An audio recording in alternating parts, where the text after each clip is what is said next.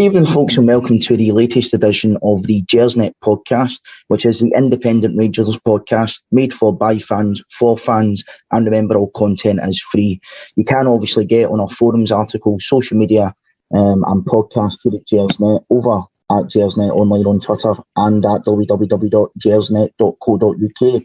Um, just a little message before we get into it from our sponsors. Firstly, um, that's Forest Precision Engineering, who are a subcontracted Glasgow based engineering company, and they've been a big commercial supporter of Rangers for many years. And we're, of course, honoured that they're backing our podcast. You can get them over at www forestprecisioneng.com. And don't forget, you can also visit the Forest Precision Executive Lounge, a stunning new hospitality area within the historic main stand at Ibrox. For information on how to book this unique and intimate space, you can email the club via hospitality at rangers.co.uk.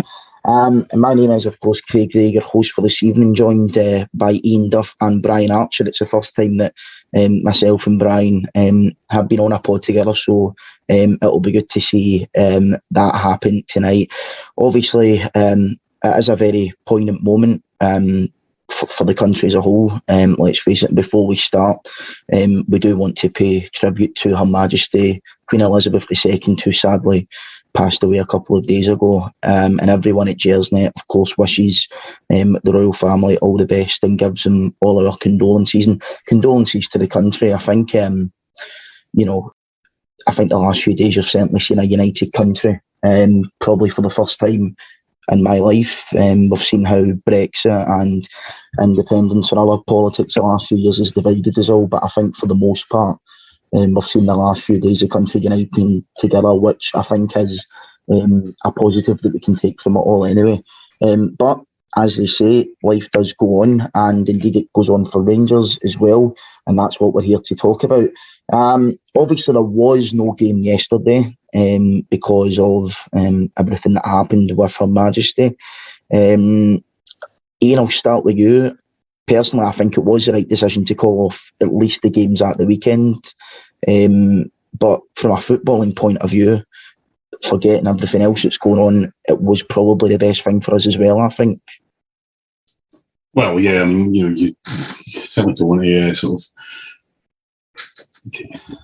you know, be celebrating that fact, but you know, the the fact is that you know we were struggling, and I think getting into that game if it went ahead yesterday, would have been uh, could have really basically killed our season at that point because uh, you know we were obviously on a down and uh, a game against Aberdeen at Pittodrie is just exactly the sort of game we don't really want when we're in that and they've been right up for it. And um, you know it would appear that we aren't really up for it at the moment. So uh, so yeah so uh, you know not the the circumstances in any way that you would want it to happen. But it, you know, the fact that the game wasn't on was probably turned out not to be a particularly bad thing from our point of view.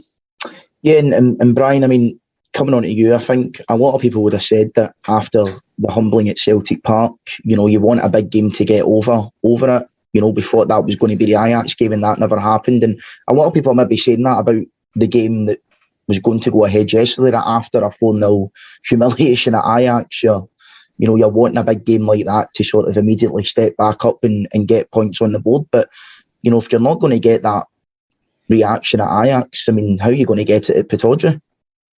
Nah, I think probably the one place you don't want to go after two 4 0 humblings is um, right now. I think they would have been out for blood.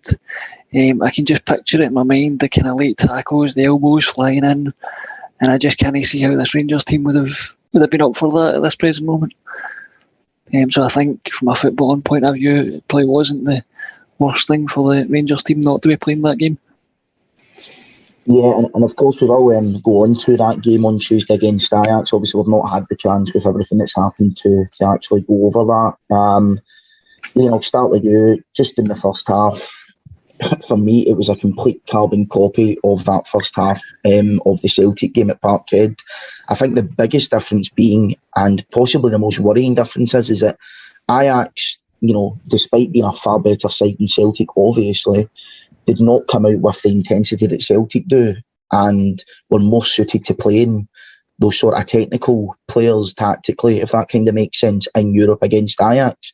And it just seemed that the individual basic mistakes we just weren't getting right. I mean, the first goal, people will have their opinions about zonal marking. I don't like it, but you know, it's just modern football, I suppose. But for me, Goldson, he's not picking up his man. It looks like him and Tavernier are both trying to hug Bassey from behind, as if they wanted some sort of like reunion from when they were playing together last season.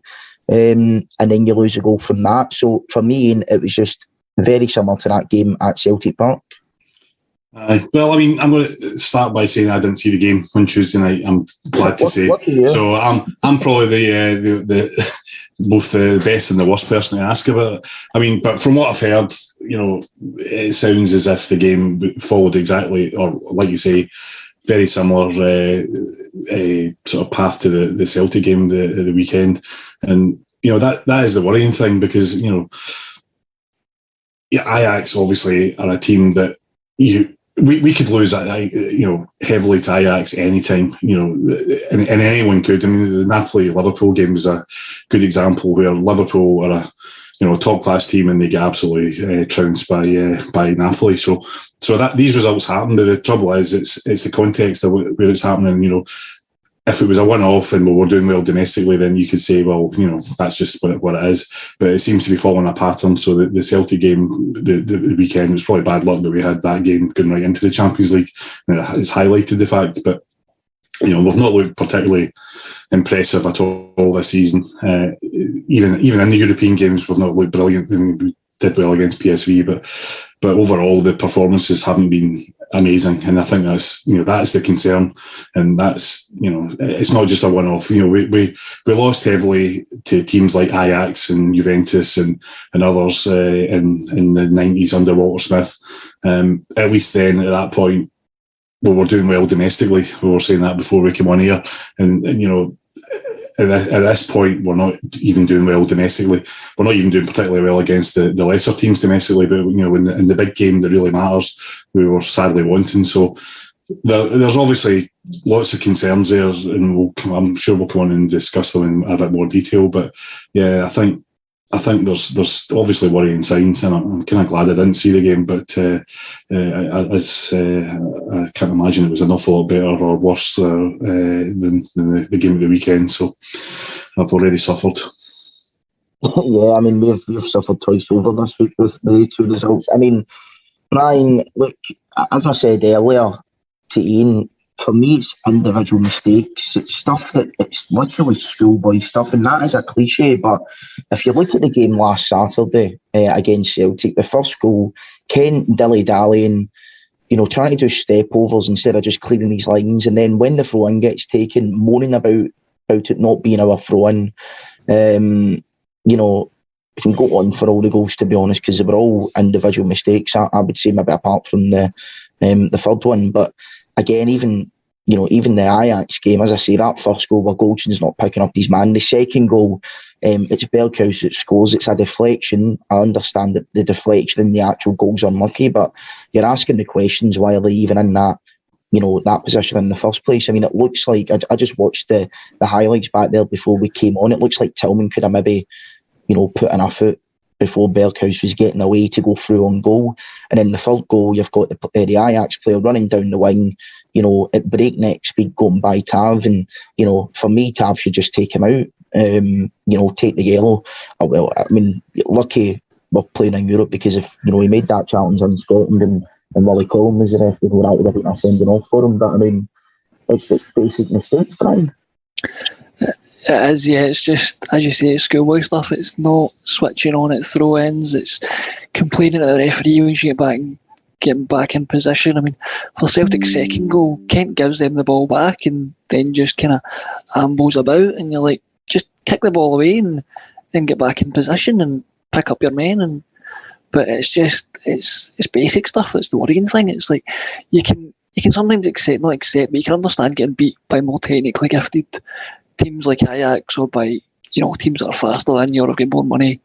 But see when you're just not doing the basics right and it's just you're causing your own problems, that's when you really start to question the manager, the players, and just everything that's going on just now.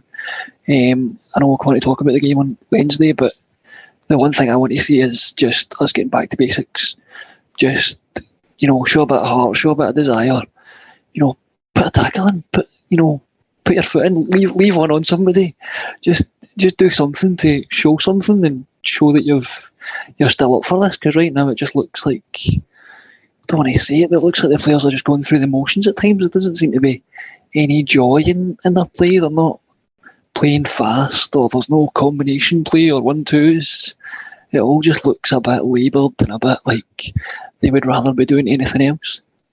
Mm-hmm. No, I, completely agree with you, Brian, and, and also as well, you know, moving on to the second half, um, we made three changes at half time. I think Matondo, um, Jack, and Leon King came on. Thought Leon King solid again. I don't think he's put a foot wrong any time that he's played for us um, so far this season. Um, and I know you never seen the game, but we'll just try and improvise anyway. Um, you know, the last goal, which I'm sure you've probably seen, it's a full back pass from from Jack, um, and obviously the um, the Ajax player runs in, runs McLaughlin, um, and he scores.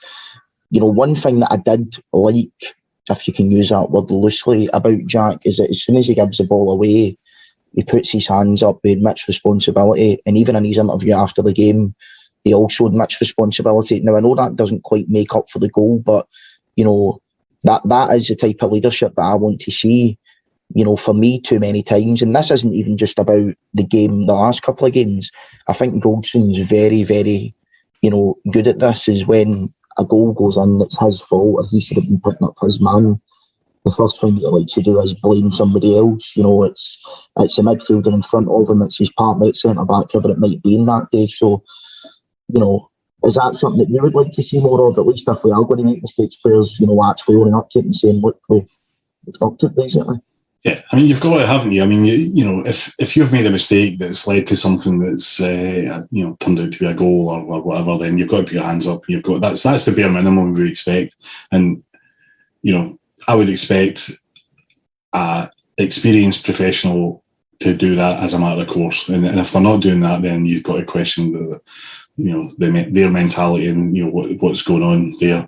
Um, and you know, it, to be honest, this is a I feel that that's been a pattern over over a few years. To be honest, uh, some of the players have just uh, have not you know maybe taken respons- the sort of responsibility because you know the season we won the league you know everyone was up and there was no need for it. But but previous to that, there was you know there was a lot of talk about players you know not not wanting to uh, uh, put their hands up and make you know admit they've done wrong or, or uh, similarly last season. So yeah, it's a bare minimum. Of course it is. Um, you, you, mentioned uh, Leon King and, and I thought I mean, I didn't obviously see the game, but you know, I've heard that he had a good game.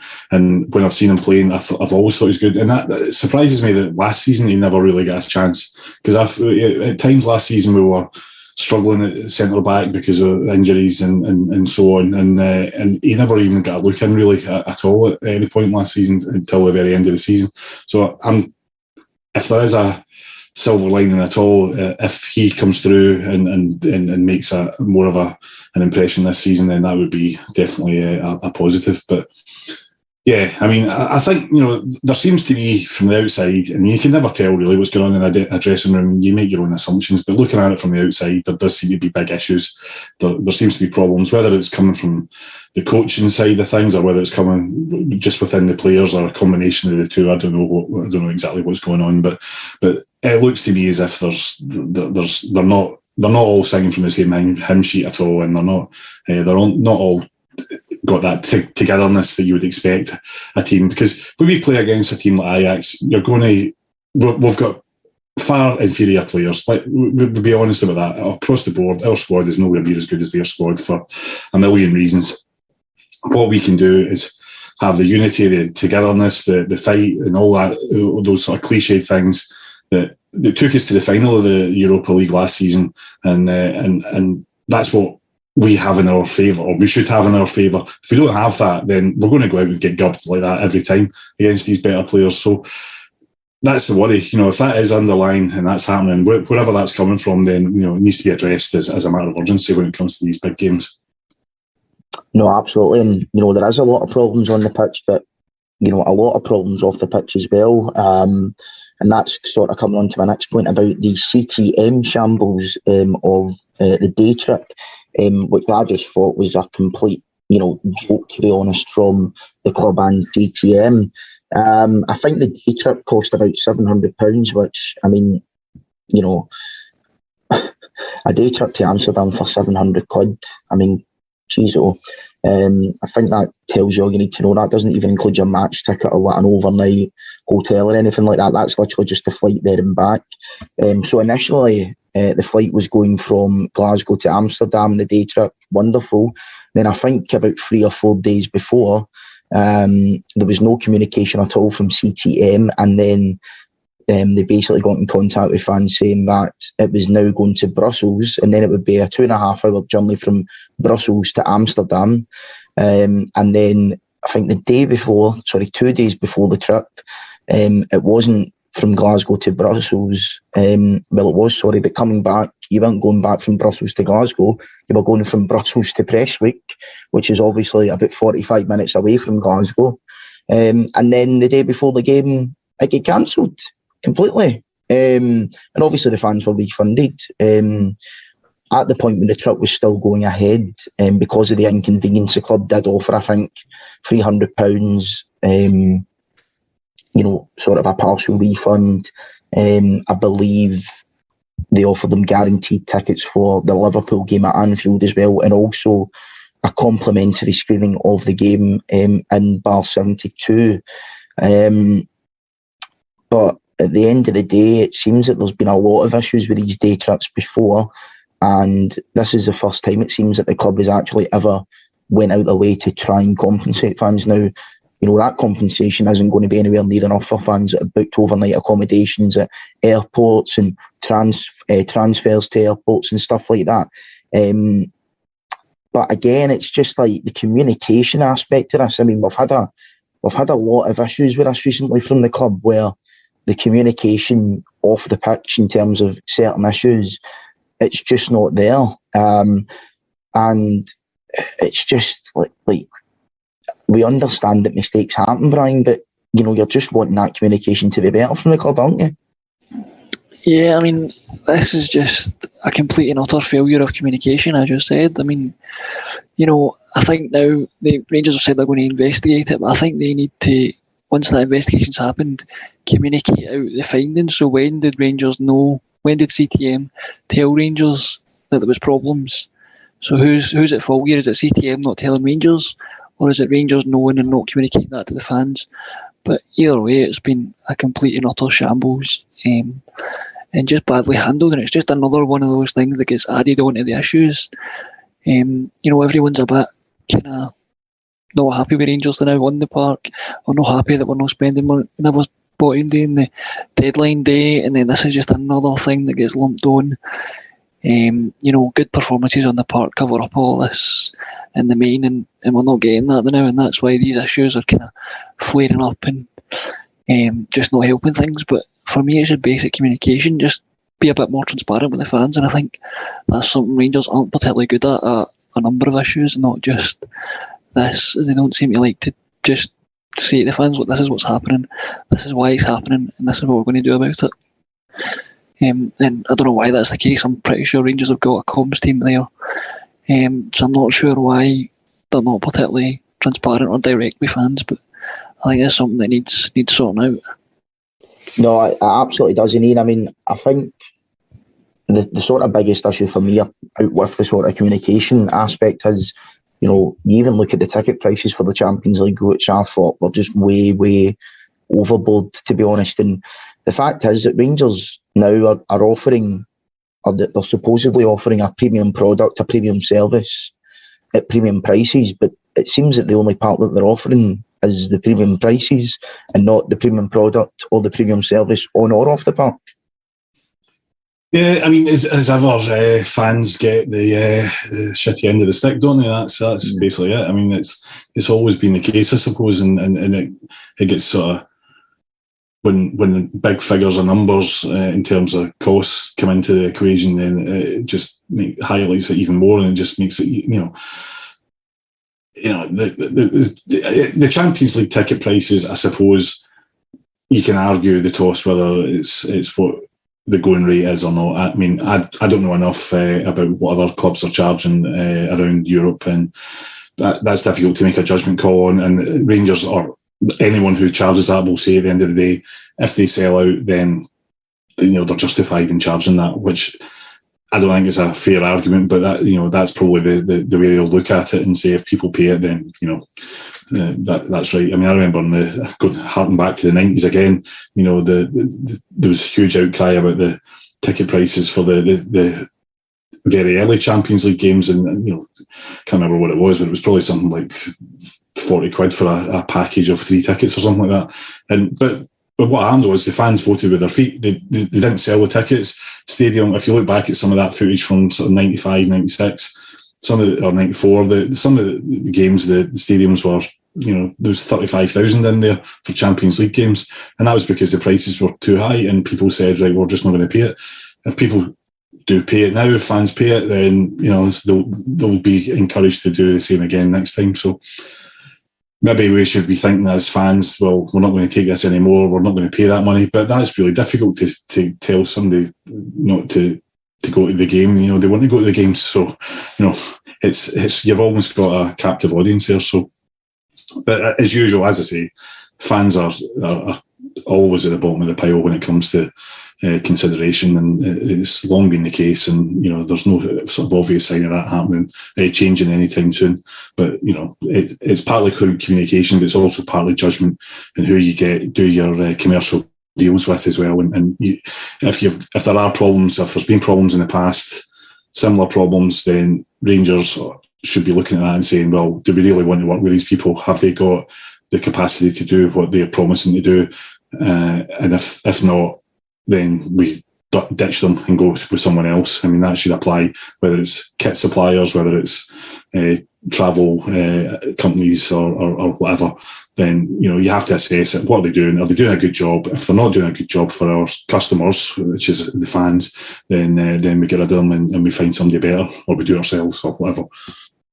Mm-hmm. No, absolutely. I, th- I think as well. You know, obviously you're saying there about fans voting with their feet back then. I think nowadays that we, we seem to be more now that season ticket culture seems to be the biggest it's ever been in the sense that you look at some of the games now, Ibrox has sold out every game since we have came back um, into the top flight. Even when we are below, you know, the, the only games really that weren't getting sold out was the the one in the championship under the Spivs, and that was for you know obvious reasons off the part where it was a a real, real, real shambles. Like nowhere, you know, nowhere.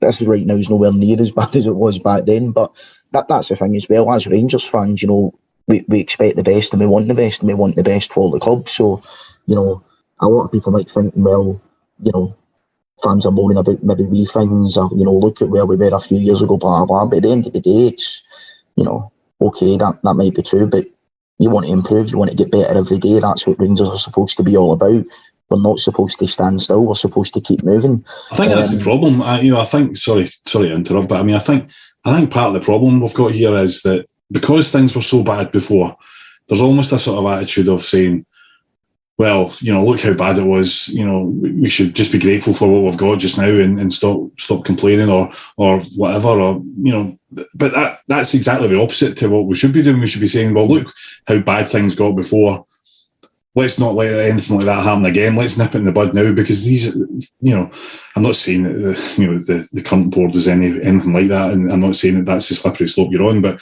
when things start to go wrong, if you don't, if you let them slip, if you let one thing go, then something else, somebody will let something else go, and where do you, where does it end? And then before you know it, you know you're, you know the, the current people have gone, and somebody else has come in, and and they have no sort of qualms about uh, just ripping people off, you know, openly, which is what was happening before. So, you know, we we have to, as as a fan base, stand up and be counted. Now, I'm not saying that people should boycott games by any stretch of the imagination, but I am saying that you know it's quite right for people to complain and to to make a, song and dance about it and, and, shout about these things when they go wrong. Because if if uh, if we don't, then you know, we, who knows where we'll find ourselves in the future. No, absolutely. And uh, moving back onto the pitch after um, the game on Wednesday, I was sort of very interested in Gio's comments in the press conference where, um, you know, beforehand he was saying he was very pleased with the squad that we had, and then afterwards um, he was saying that you know in order to compete at Champions League level, we need to spend you know I think he said hundreds of millions of pounds. I might be misquoting there, and if I do, I do apologise. But um, I mean that it's like I don't know how on one hand they can be happy with the squad that he's got, and then on the other say that you know. Um, we need hundreds of millions of pounds to compete in the Champions League. And I mean, that's after a game against Ajax, who, despite being obviously a top, top team, you know, it, it's not the hardest group in the hardest game, sorry, in the group that we're going to face on paper anyway, Brian. So just wondered um, to see sort of your thoughts on the comments as well. I think for me, with those comments, he's kind of wanting to have his cake and eat it. You know, he said a couple of days prior that he had no regrets in the transfer market, but now after a 4 0 defeat, he's saying, oh, we can't possibly expect to compete. We need hundreds of millions, but we've also just asked all our fans to fork out somewhere between 150 180 pounds um, for the tickets, and we've not spent any of that money in the transfer window. Um, now, for me, some of his comments had some merit. Take if you take them out of context, you know, if you look at it in the cold light of day, teams from countries like Scotland aren't supposed to get in the Champions League. You know, if you want to be realistic about it, UEFA probably don't want teams from countries outside of Scotland in their Premier competition. They see us as Europa League teams um, and nothing more. And you know, I think the lesson we learned from the other night was it is a massive step up. But I just think in context of the previous game before and these comments before the Ajax game, it's just a bad look. You can't come out and say that stuff. You've got to read the room a bit better and kind of go, you know, right, well, that might be true in the cold light of day. You know, you just need to kind of read the room and know what not to say. And I think you just, you dropped the ball a bit there, Gio. I think his communication is usually pretty decent in the press. I think his press conferences are usually pretty decent and he gets most things spot on. But I think with that, when he dropped the ball, Mm-hmm. No, I, I, I kind of disagree. Sorry, I disagree a wee bit. I, I, I, agree that maybe he shouldn't have said that there was a, you know, in the context of, you know, after these defeats, maybe complaining about it is is maybe it's you know just sounds like sour grapes in some ways. But I do think there, I think you can have, I think you could, you can argue quite easily that he was happy with his squad, but also agree that we're we're never going to be able to uh, compete at the Champions League level because on finances and, and, and the players the squad that we've got he's happy with the squad but that is in the context of uh, domestic football and, and and and whatever what where I would say, say I'm less impressed by it is, is whether or not he's happy with his squad I mean I, I think you know that that's where I would disagree and I don't think the squad's anywhere near good enough for the domestic uh, level, never mind for uh, Champions League. So whether he's happy with it or, or not, I, I don't I don't understand why he would be happy with it. Is what I'm saying in the first place. Uh, I think I think that applies, but also the Champions League is clearly out of our reach in terms of uh, in terms of finances. So I think I think the two things can you could you could say the two things, but I don't understand how he could say the first one in the first place because I think it's all the crap. Because I don't I don't believe he's happy with that squad. I don't see how I don't see how he could have looked at that squad at any point this season and said, you know, I think we're you know we've got a good team here. We're we're doing well, and, and you know I'm quite happy. If there's money to be spent, if there is money to be spent that he didn't spend, it worries me because I, I question his judgment uh, on that because I would say there's no way that anybody sensible will look at that squad and say, ah, it doesn't need any more money spent on it at all because it's absolutely as good as it's going to get. That's where I think he's, he's wrong. But I think I think if he believe, genuinely believes that, I think it's fair enough for him to say that and say, you know, that we can't compete at the Champions League level as well. I think those comments would have looked less bad if we were ripping it up domestically and sweeping all before. Well, aye, exactly. That's, yeah. that's not been the case. I mean, going by his kind of comments, then you know, if we need hundreds of millions to compete in the Champions League, then based on our budget compared to likes of Hibs, for example, we should be absolutely annihilating them, and we should Yeah, have been 0 up before that referee was even a factor, and we weren't. And that for me, that's where I've got the bigger issue with Gio is domestically. I think European wise this season, you know, it's it, I think I think we're all kind of like in the it's good to be there kind of. You know, nobody would really. I think when the PSV draw came out, I think everybody acknowledged it would be a tough task and a big ask for us to get there. And now we're there. And when the group stage came out, I think people were realistic in thinking, you know, Europa League was probably the best we could get. But I think my main issue with Gio was domestically. I don't. I think his his tactics and his style of play they don't suit the domestic game. And I think for me that was what those comments kind of annoyed me more was because I'm saying we are sitting saying that, but you're not exactly pulling up any trees domestically. Mm-hmm.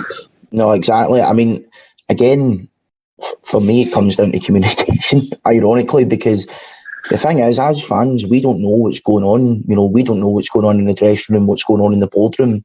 I mean, in fairness, there's an argument to it. Should we really know? I mean, it's not really our place um, to know what's going on sometimes, but at the same time, we care about the club and we want we want what's best for the club. I mean, I, I put a wee note down here that, um, you know, he's obviously said that he's happy with the squad, but do we know if he's just saying that to maybe protect people above him, whether that is Ross Wilson or the board? And we need to realise as well that Ross Wilson and the board have got two completely sort of different functions where, you know, I think Ross Wilson will get a lot of slack for, you know, either not spending money correctly or, you know, not spending money at all. But if there wasn't any funds that were made available to the manager, that's not Ross Wilson's fault. That's that's the board's fault for not allowing those funds. It's not Ross Wilson that, that controls the budget. What you can say about someone like Ross Wilson as well, why are you spending four million on Davies, who's hardly kicked a ball?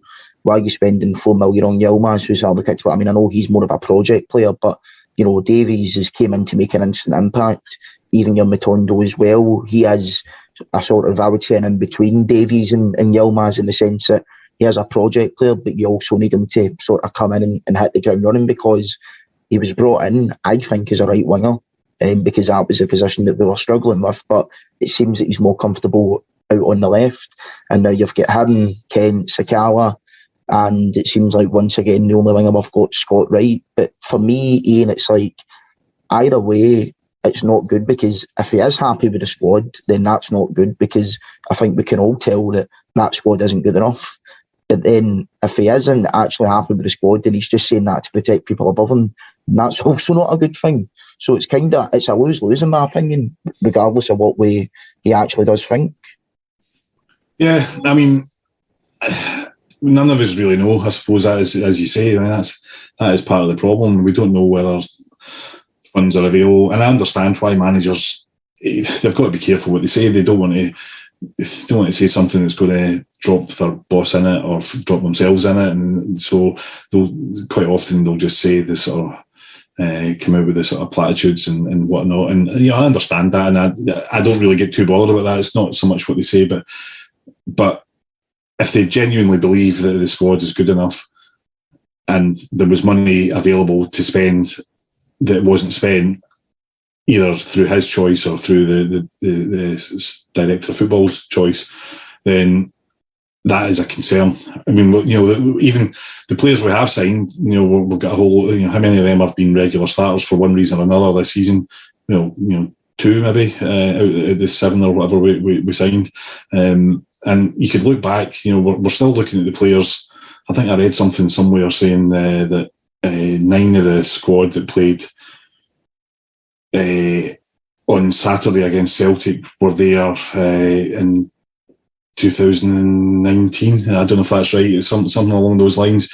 Uh, whereas Celtic had three left in their squad from from those times. So you know, I mean, there's two ways of looking at that. I suppose you know, get continuity, and if the players are doing well, then fine, that's great. But it, clearly, that's not necessarily the case. So, you know, we we we don't necessarily need to know what the budgets are and all that sort of stuff, but we need to know whether you know that all that money that's been raised, where's it going? Is it uh, are we going to be building a, a, a new team? Or are we sort of make patching up sort of players that perhaps have already reached their peak? I, I think we were talking last season um, on the podcast about the, the squad and that they'd reached their peak at uh, winning the league at 55, and that that was the time you know. Quite often, you, you know, teams sort of start off a league win and then they sort of build on that. But I think that team had had reached their peak, and that was the time to sort of start splitting them up and, and rebuilding for, for a new team. And that has not happened, and it's it didn't happen last season, and it's not happened this season. So you know, there's you know, for me, there's there's you know serious concerns about how the how the money's been spent and if you know and how whether any money is going to be spent again on players and whether who, whether the judgment of the people who are, who are making those decisions as well, uh, whether it be Ross Wilson or uh, Van Bronckhorst or, or, or whoever. Mm-hmm. No, absolutely. I think that's um, a good few points there, especially in terms of you know what you touched on with um, the squad coming to its peak. I think you know I mean, hindsight's a wonderful thing. You know, I don't think, t- to be honest, we weren't actually terribly bad last season domestically. You know, we get 89 points, which for, I think, eight out of the last 10 seasons would have been enough to win the league. It was just that Celtic were more consistent. On the flip side of that, though, you say, well, if Celtic are being that consistent, then we should be that consistent as well because we've got as good a squad, if not a better squad than them on paper. Well, certainly we should have had last season with the rebuild that they were going through, um, but obviously that wasn't the case. Um, just a reminder, guys, as well, um, that you can um, get this podcast on all your usual podcast providers, such as Google, iTunes, and Spotify. And just thank everyone again for for watching us live on YouTube. And just before we go into our, our next point, just want to give you another message from um, our sponsors, Zenith Coins, which is the official Rangers Pub coin copy. And each gold plated coin has a unique serial number engraved on the outer rim, and it comes complete with a Rangers presentation box and a certificate of authenticity. Good to get that out in the end. and you can join fellow Rangers legends and fans like Ally McCoist, Derek Johnstone, Marvin Andrews, Tom Stoltman, Gordon Ramsay, just to name a few, and own your official club coin. And the main part is the part that we all love. You can get a wee bit of money off as well. You can get 10% off your purchase by using the code GN10 in the promo box. That is the code GN10, and you can get 10% off your Zenith Rangers coin. Um, obviously, we've been talking about the last week, but um, we've got a game to, to look forward to, or maybe not look forward to, um, on Wednesday now. Um, first and foremost, obviously, it's Napoli at home. Um, it was due to take place on Tuesday, um, but because of the sort of policing and security arrangements regarding uh, the Queen's SAG passing, um, the game's been moved to the Wednesday because of policing resources, apparently. Um, obviously that means that a lot of people probably won't be able to well maybe not a lot of people won't be able to go but some people might have had plans etc etc i think the interesting part from this um, rather than the fixture change date is the fact that no away fans will be allowed in um, on tuesday uh, wednesday sorry um, because of the potential um, sort of increase to i don't know you would need more police, a, a bigger police presence there, I suppose. Um, caveat to that is, is, that unfortunately, when we go over to Naples at the end of October, um, we won't have any fans there as well. Um, Brian, what was your sort of takes on that? First of all, the the date of the game being changed, um, and also, um, you know, the fact that there's not going to be any away fans allowed in um, either way. Um, I mean, I think it's obviously disappointing for our fans. I think a lot of them would have booked up to go to Naples um, I'm hoping they're going to be sort of compensated in some way. I've seen a few of them say, you know, they've already booked hotels and travel and stuff like that. So I'm hoping that, you know, any fans that's already kind of spent money managed to get that all refunded. Um, I think on this one, we're obviously not involved in the conversations between Rangers and Police Scotland and you know, it's involved. So I'm guessing this is all just down to police resource. Um, they don't have enough resource on the Tuesday night because of the um, the everything going around um, going on around um, the Queen, and then I'm guessing on the Wednesday night they've got enough resource to police the game, but not the additional resource they would need to police it with away fans. I think um, I'm guessing that's well, that's um, why that's come into place. So I think we probably just need to take that on face value. It's disappointing for our fans because I think we would have take, taken quite a few over to Naples as we do anywhere we go. Um, but I think on this one we probably just need to take that at face value. Yeah, it's, as disappointing. I think. I mean, this isn't an Napoli podcast, obviously, but I think you've really got to feel for their fans um, who, you know, would have been travelling probably starting from today, maybe going in tomorrow for a game on Tuesday. Um, and if you can imagine if it was all the way around town raging Rangers fans would have been like two days before the game, um, and then that happening, um, we would have been raging about it. So, um, but I suppose these things happened. I mean, I was I was thinking about going to Naples. Um, I did get the week book off, uh, booked off work. Um, so I'm going to have a week off work when I've done nothing. But I've seen on Skyscanner that there's return flights for Edinburgh to Budapest for like 30 quid the week of the game. So I I might just do that instead. But um, in terms of the actual um, game game itself, Ian, I mean, clearly, clearly we need a massive performance here. I mean, look, we'll try and be positive. We'll try and say that we can still get out the group in some way, whether that's third place or second place. It's highly unlikely as I think that is, but I suppose we still need to be positive in some way. Um, but Napoli, they're not going to be an easy game at all. Top of Serie A, they hammered Liverpool um, last week. Um, you know, do you think we can get a result on, on Wednesday? Do you, actually, as well, do you think it's maybe a must-win game to try and to try and progress from the group in some way as well? Well, I think if we're going to try and progress from the group, then yeah, it would be a must-win game. But I mean, I, to be honest, I don't. Even before the, you know, as soon as the draw was made, I didn't think there was any chance of us getting out the group to qualify for the next uh, stage of Champions League. I mean, I thought third place. I, I thought was highly unlikely as well. To be perfectly honest, I mean, you know, I, and you know nothing that we've seen since has uh, has changed my view on that at all. So I, I, have no uh, real uh, hope. I had no real hopes or expectations that we would get out of the group at all. That said, uh, and you, I mean the thing is, you just don't know really how how things might pan out. You know, with the crowd behind them, if the players are in in the right uh, mindset, if, if they're ready, if, if they feel they've got something to prove, if we just get out there and just go for it, you know, who knows? You know, I mean, it's it's not impossible. Um, you would think it's unlikely, to be perfectly honest. I mean, let's let's be brutally honest about it. They're on paper a much better team than us, but we were talking about earlier about unity and togetherness and and fight and all that sort of stuff. All those cliches. That's what we need. You know, we need all that to come to the fore it's not always enough, you know, to be honest. If if the other team is better than you, then sometimes you have to put your hands up and just say they're better than us. And that might end up being the case on Wednesday. But, uh, you know, the very least we expect is for the players to go out there and, and you know, give their all and, and, you know, don't leave a single thing on the pitch. Just get out there, just do, do what they can. And we've seen results last season in the Europa League that you would not have expected. Uh, you know, this is maybe asking a little bit more, but you know, nonetheless, you know, we, we beat Dortmund last season. Let's not forget that Dortmund are a top team. You know, they're a Champions League quality team, uh, and we beat them. Uh, we knocked them out. Uh, beat RB Leipzig. They're a top team, quality, uh, you know, Champions League standard team. So we can do it, but I think you know, if we're going to be realistic about it, it'll be really difficult. But if we're going to do it, we'll do it to Ibrox. We'll do it with the crowd behind the, the players and the players up for it. That's you know, mm. if, at the very least, that's if if that happens and we don't win or we don't get a point, then you know, I'll be less angry than I would have been if, uh, if we go out there and sort of capitulate, uh, you know, mildly. That, that's mm-hmm. all I'm asking.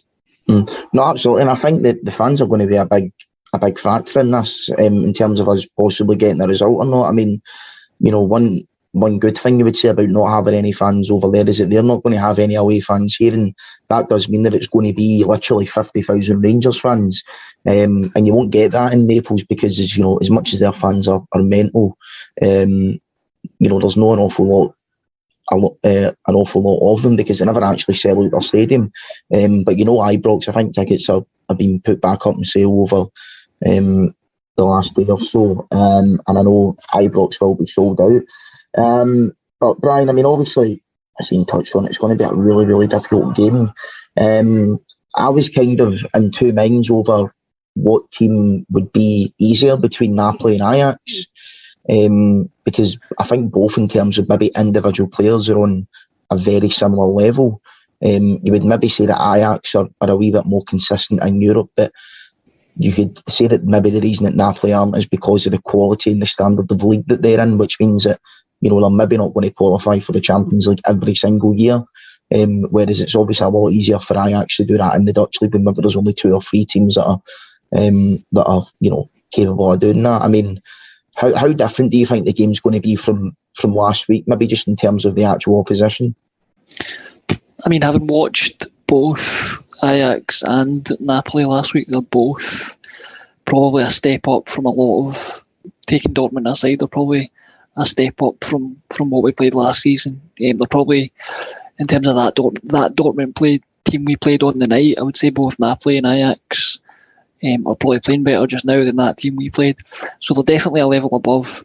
Um, I was really impressed with Napoli and how they just took Liverpool apart. That's probably all I can say about it. Is it was a complete kind of annihilation of Liverpool's high line. Um, they they play with a quickness and a tempo, and they've got loads of speed on the break. They are a real, real quality outfit. So I think if if we are going to get anything out of the game, I think you know Ibrox is going to need to come to the fore. I think the fans always play their part on European nights, uh, but it's going to need a real, real top performance from the Rangers team. Um, they're going to need to just put everything on the line and, and go for it. Um, and even that might not be enough because they are a real, real top outfit. I think having seen one game now played in this group for all the teams, I think we all thought it would be Liverpool top of the group. I'm not so sure now, to be honest. I was really impressed with Ajax and Napoli last week. Um, so I've got, it's definitely a big ask, but nothing's impossible. No, you're right. Nothing is impossible, and that, that's kind of a good segue into our next message from our sponsors just before we wrap up, because um, it is the football prizes competition, and uh, you can go over to the Twitter page at Gersnet Online to put your entries in. And the prize this week is another, you know, belter of a prize. Let's be honest, it's this season's signed away shirt. Um, with the Champions League patches on it as well. So, as Brian says, nothing's impossible. So, if you enter that competition, there is a possibility of you winning it. Um, but I think that's a good way to sort of um, wrap up um, on this Sunday. Uh, obviously, you know, not not the podcast that we kind of just positivity, but you know that's what it's like being a Rangers fan. To take it and you know just get it. Thanks very much um, to Brian and Dean um, for joining me this evening. Thanks very much to the viewers at home. I've been Craig Ray, and thanks very much for listening to this week's edition of the Gersnet podcast. See you.